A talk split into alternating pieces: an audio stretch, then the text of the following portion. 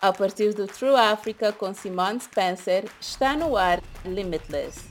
Neste episódio perguntamos como nós, africanos, podemos combater o HIV. E foi então que soube que era seropositivo. Precisamos de mudar a forma como temos sexo. Eu vivo com HIV, mas não sou uma vítima, sou uma vencedora.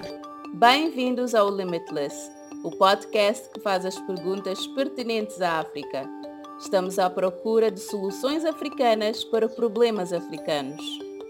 Em cada episódio fazemos uma pergunta pertinente aos africanos a três convidados e, obviamente, eles nem sempre estão de acordo. O podcast Limitless é patrocinado pelo Departamento de Estado dos Estados Unidos da América e pela Fundação Sinfire. De acordo com números da Organização Mundial de Saúde, mais de 25 milhões de pessoas em África vivem com o HIV. E a África representa quase dois terços do total global de novas infecções pelo HIV. O HIV, se não for tratado, pode evoluir para SIDA, onde se torna muito vulnerável às doenças e enfermidades. Em 2018, um total de 470 mil pessoas morreram de doenças relacionadas com a SIDA na região africana. Não tem de ser assim.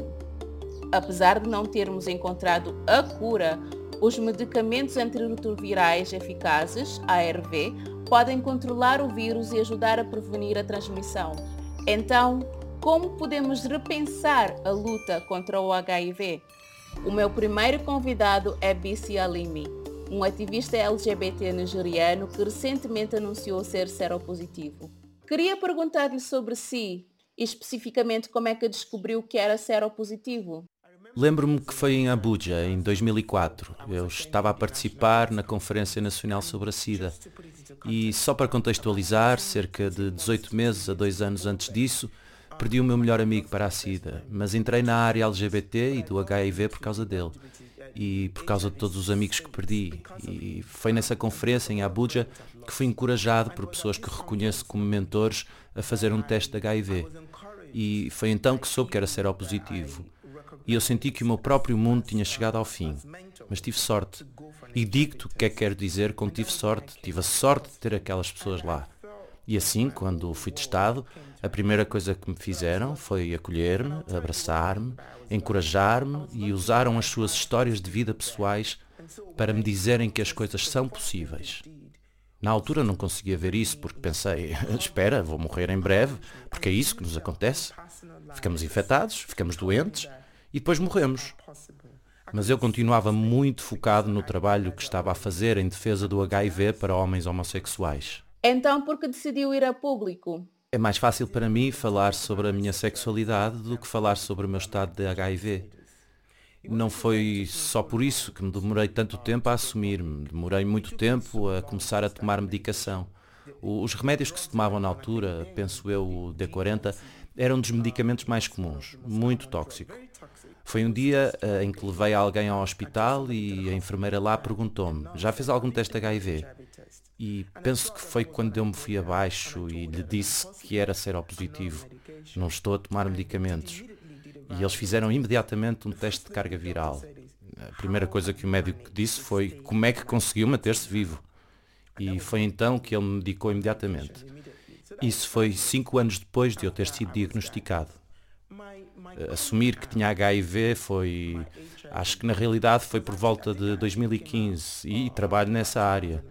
Assim, no seio da comunidade de defensores e ativistas pelo HIV, sou muito aberto, sou muito assumido. Mas fora disso, não via qualquer razão para contar a ninguém até começar a envolver-me em campanhas para encorajar as pessoas a fazerem testes. E não percebi que toda a minha vida, quando se trata do HIV, fui sempre uma fraude, fui sempre uma mentira. E eu senti que precisava de seguir em frente, precisava de seguir em frente e de ser honesto comigo mesmo e compreendo que o que funcionou para mim e me ajudou foram as verdadeiras histórias dos sobreviventes. Se eu não contar a minha história, as pessoas que me admiravam, as pessoas que acreditavam em mim, as pessoas que me veem como modelo a seguir e que estão a lutar, não saberão que existe uma alternativa. E eu preciso de fornecer essa história alternativa. Qual foi a reação à sua situação? Em geral, quando me assumi, a reação foi bastante diversa. Havia pessoas que viam nisso uma oportunidade para, sabes, fazer um teste de HIV e no meio disso tudo houve pessoas que viram nisso uma oportunidade para justificar o facto de ser homossexual, eh, ser seropositivo, é um castigo por ser homossexual. E a quantidade de mensagens de correio de ódio que recebi, hum, mas no meio disso tudo, eh, preciso de ser muito honesto. O apoio que recebi estava muito acima do ódio e dos trolls que vinham atrás de mim. Para mim, esse foi um processo muito empoderador. A minha segunda convidada é Jacqueline Wambui, que é uma ativista seropositiva do Quênia. Ela falou com a nossa jornalista Emma Mugure. Aqui está a sua conversa. Então, como é que a sua própria história e experiência mudou a sua forma de pensar? Então, eu sabia do meu estado em 2004 e não sabia o que era HIV. Nesses tempos era chamado de SIDA. Em qualquer livro que lesse dizia que qualquer pessoa que tivesse HIV tinha SIDA e ia morrer. Então peguei em mim e disse, o meu plano não é morrer. E, claro, li histórias de pessoas que sobreviveram muito tempo com HIV e depois, claro, também tenho os filhos e perguntei-me, quem é que vai criar os meus rapazes se não eu? Então peguei em mim, Fiz um curso de aconselhamento e treino para HIV para saber o que estava no meu corpo e depois comecei a falar às pessoas sobre isso, sobre como aderir ao tratamento e como prevenir. E então a minha história, a modos que encorajou a mim e a outras pessoas a viver de forma positiva com HIV. O que pensa que estamos a fazer de errado na luta contra o HIV-Sida? Nós não queremos falar do problema real. Não queremos referir o facto de que qualquer pessoa pode contrair HIV. Na verdade, o H em HIV quer dizer humano. Precisamos de mudar a forma como temos sexo. Não estamos a ter conversas sobre sexo com as nossas crianças. Não estamos a ter conversas sobre sexo nas nossas salas de estar não falamos com franqueza, mas toda a gente está a ter sexo. Então, este é o tipo de conversa que precisamos de começar a ter. Também não tratemos o HIV como uma sentença de morte, porque aqui estamos, 17 anos depois, viva, em tratamento, não é morte, não é morte. Na sua opinião, o que podemos melhorar? Se mudarmos a nossa mentalidade, penso que vai fazer uma grande diferença. E se as pessoas andam à procura de parceiro, não deviam discriminar pessoas que vivem com HIV porque estão em tratamento.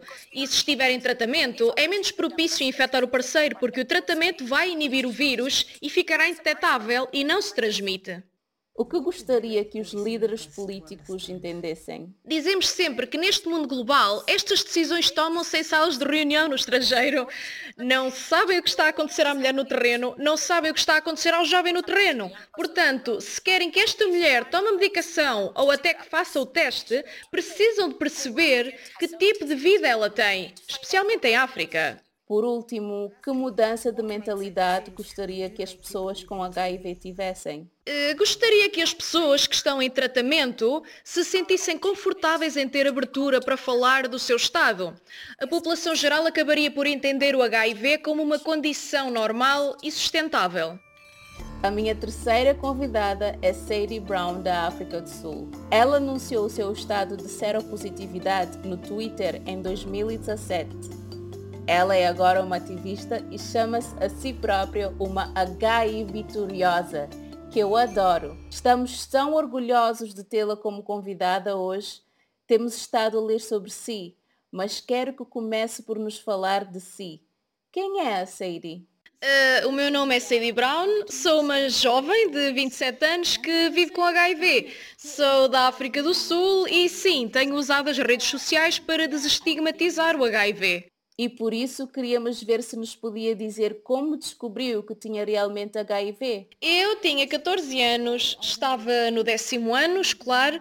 Nós fomos a um evento onde estavam pessoas de algumas organizações que disseram Olá pessoal, nós estamos a fazer VCTs.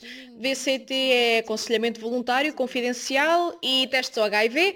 Portanto, se quiserem um teste de HIV, entrem. Aos 14 anos eu não namorava nem tinha sexo, pensei, vou só fazer como recordação. E foi assim que descobri que vivia com HIV. E depois acabou por decidir ir a público. Foi eventualmente ou foi de imediato? Foi eventualmente, foi quatro anos depois. Então, depois de descobrir na viagem escolar, claro, vim para casa, guardei segredo nos primeiros seis meses, tinha medo de dizer a alguém e depois, em dezembro, nesse ano, eu disse à minha professora que me disse que me ia levar a casa e que tínhamos de dizer aos meus pais ou ao guardião. Eu vivo com a minha tia. Então viemos a casa, eu disse-lhe e foi ela que me contou que sabia sobre os teus pais, mas não sabia que podias ter nascido com HIV. Então concluímos naquele momento que eu devia ter nascido com o vírus. Então depois dissemos ao resto da família, mas desde esse momento até eu completar 18 anos, todos tratámos o assunto como um segredo aberto sobre o qual toda a gente sabia, mas ninguém dizia nada sobre isso. Foi só por volta do quarto ano, quando fiz 18 anos e a minha saúde se começou a deteriorar, porque estava basicamente no meu 18º ano sem tratamento, apenas a viver a vida como se nada estivesse a acontecer. Eu penso que quando percebi que precisava de tratamento, senti que isto estava fora do meu controlo. Então comecei a dizer aos meus amigos e penso que foi a primeira vez que me permiti realmente ser humana em relação a isso e, e chorei e senti todas estas emoções. Escrevi sobre os meus sentimentos e um dia escrevi este texto intitulado Uma Carta Aberta ao HIV. Alguns dias depois postei no Facebook e foi assim que comecei a falar sobre isso nas redes sociais. O que realmente aconteceu desde que começou a receber toda esta atenção, e refiro-me ao artigo da BBC que saiu em 2017, que realmente deu um pontapé de partida à consciência de si como ativista dessa forma? Uh, aconteceu tanta coisa desde essa entrevista. Isso foi há cinco anos. Sim, muita coisa aconteceu, porque quando me encontraram eu usava apenas as redes sociais eu nem sequer considerei, eu não, eu nem tinha ideia de que o que eu estava a fazer no início era chamado ativismo. Lembro-me da jornalista dizer literalmente o que te chamamos agora. E eu disse, não sei, diga só o meu nome. E ela disse, és tipo ativista?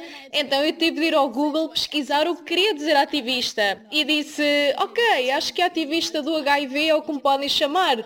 Então muita coisa aconteceu. E penso que isto ilustra como na altura não tinha noção da magnitude atitude e do impacto do que estava a fazer. E por isso o que achei realmente interessante foi a forma como se descreve a si própria como uma H vitoriosa e achei isso muito positivo. Eu li muito e vi como as pessoas estavam a viver com HIV, que estão infectadas com HIV, como estavam a ser descritas e não gostei da narrativa negativa do tipo, oh, vítima de HIV, não queria ser vista dessa forma, então precisei de aceitar o meu estado de HIV e não ter pessoas a olhar-me com pena. Então decidi chamar-me HIV vitoriosa, porque eu vivo com HIV, mas não sou uma vítima, sou uma vencedora. Os nossos convidados podem ser seropositivos mas isso não é o mais interessante sobre eles. Eles são pessoas com vidas, parceiros, têm lutas, sonhos e esperanças. O HIV não tem de o definir, não tem de definir as suas relações, não tem de definir o seu futuro. Portanto, não se assuste, vá fazer o seu teste. Obrigada por ouvir. Para saber mais, visite www.trueafrica.co barra limitless ou siga True Africa no Facebook e Twitter. Junte-se à conversa usando o hashtag LimitlessAfrica. O podcast Limitless é uma produção da True Africa. Este podcast foi patrocinado pelo Departamento de Estado dos Estados Unidos da América e da Fundação Simfire.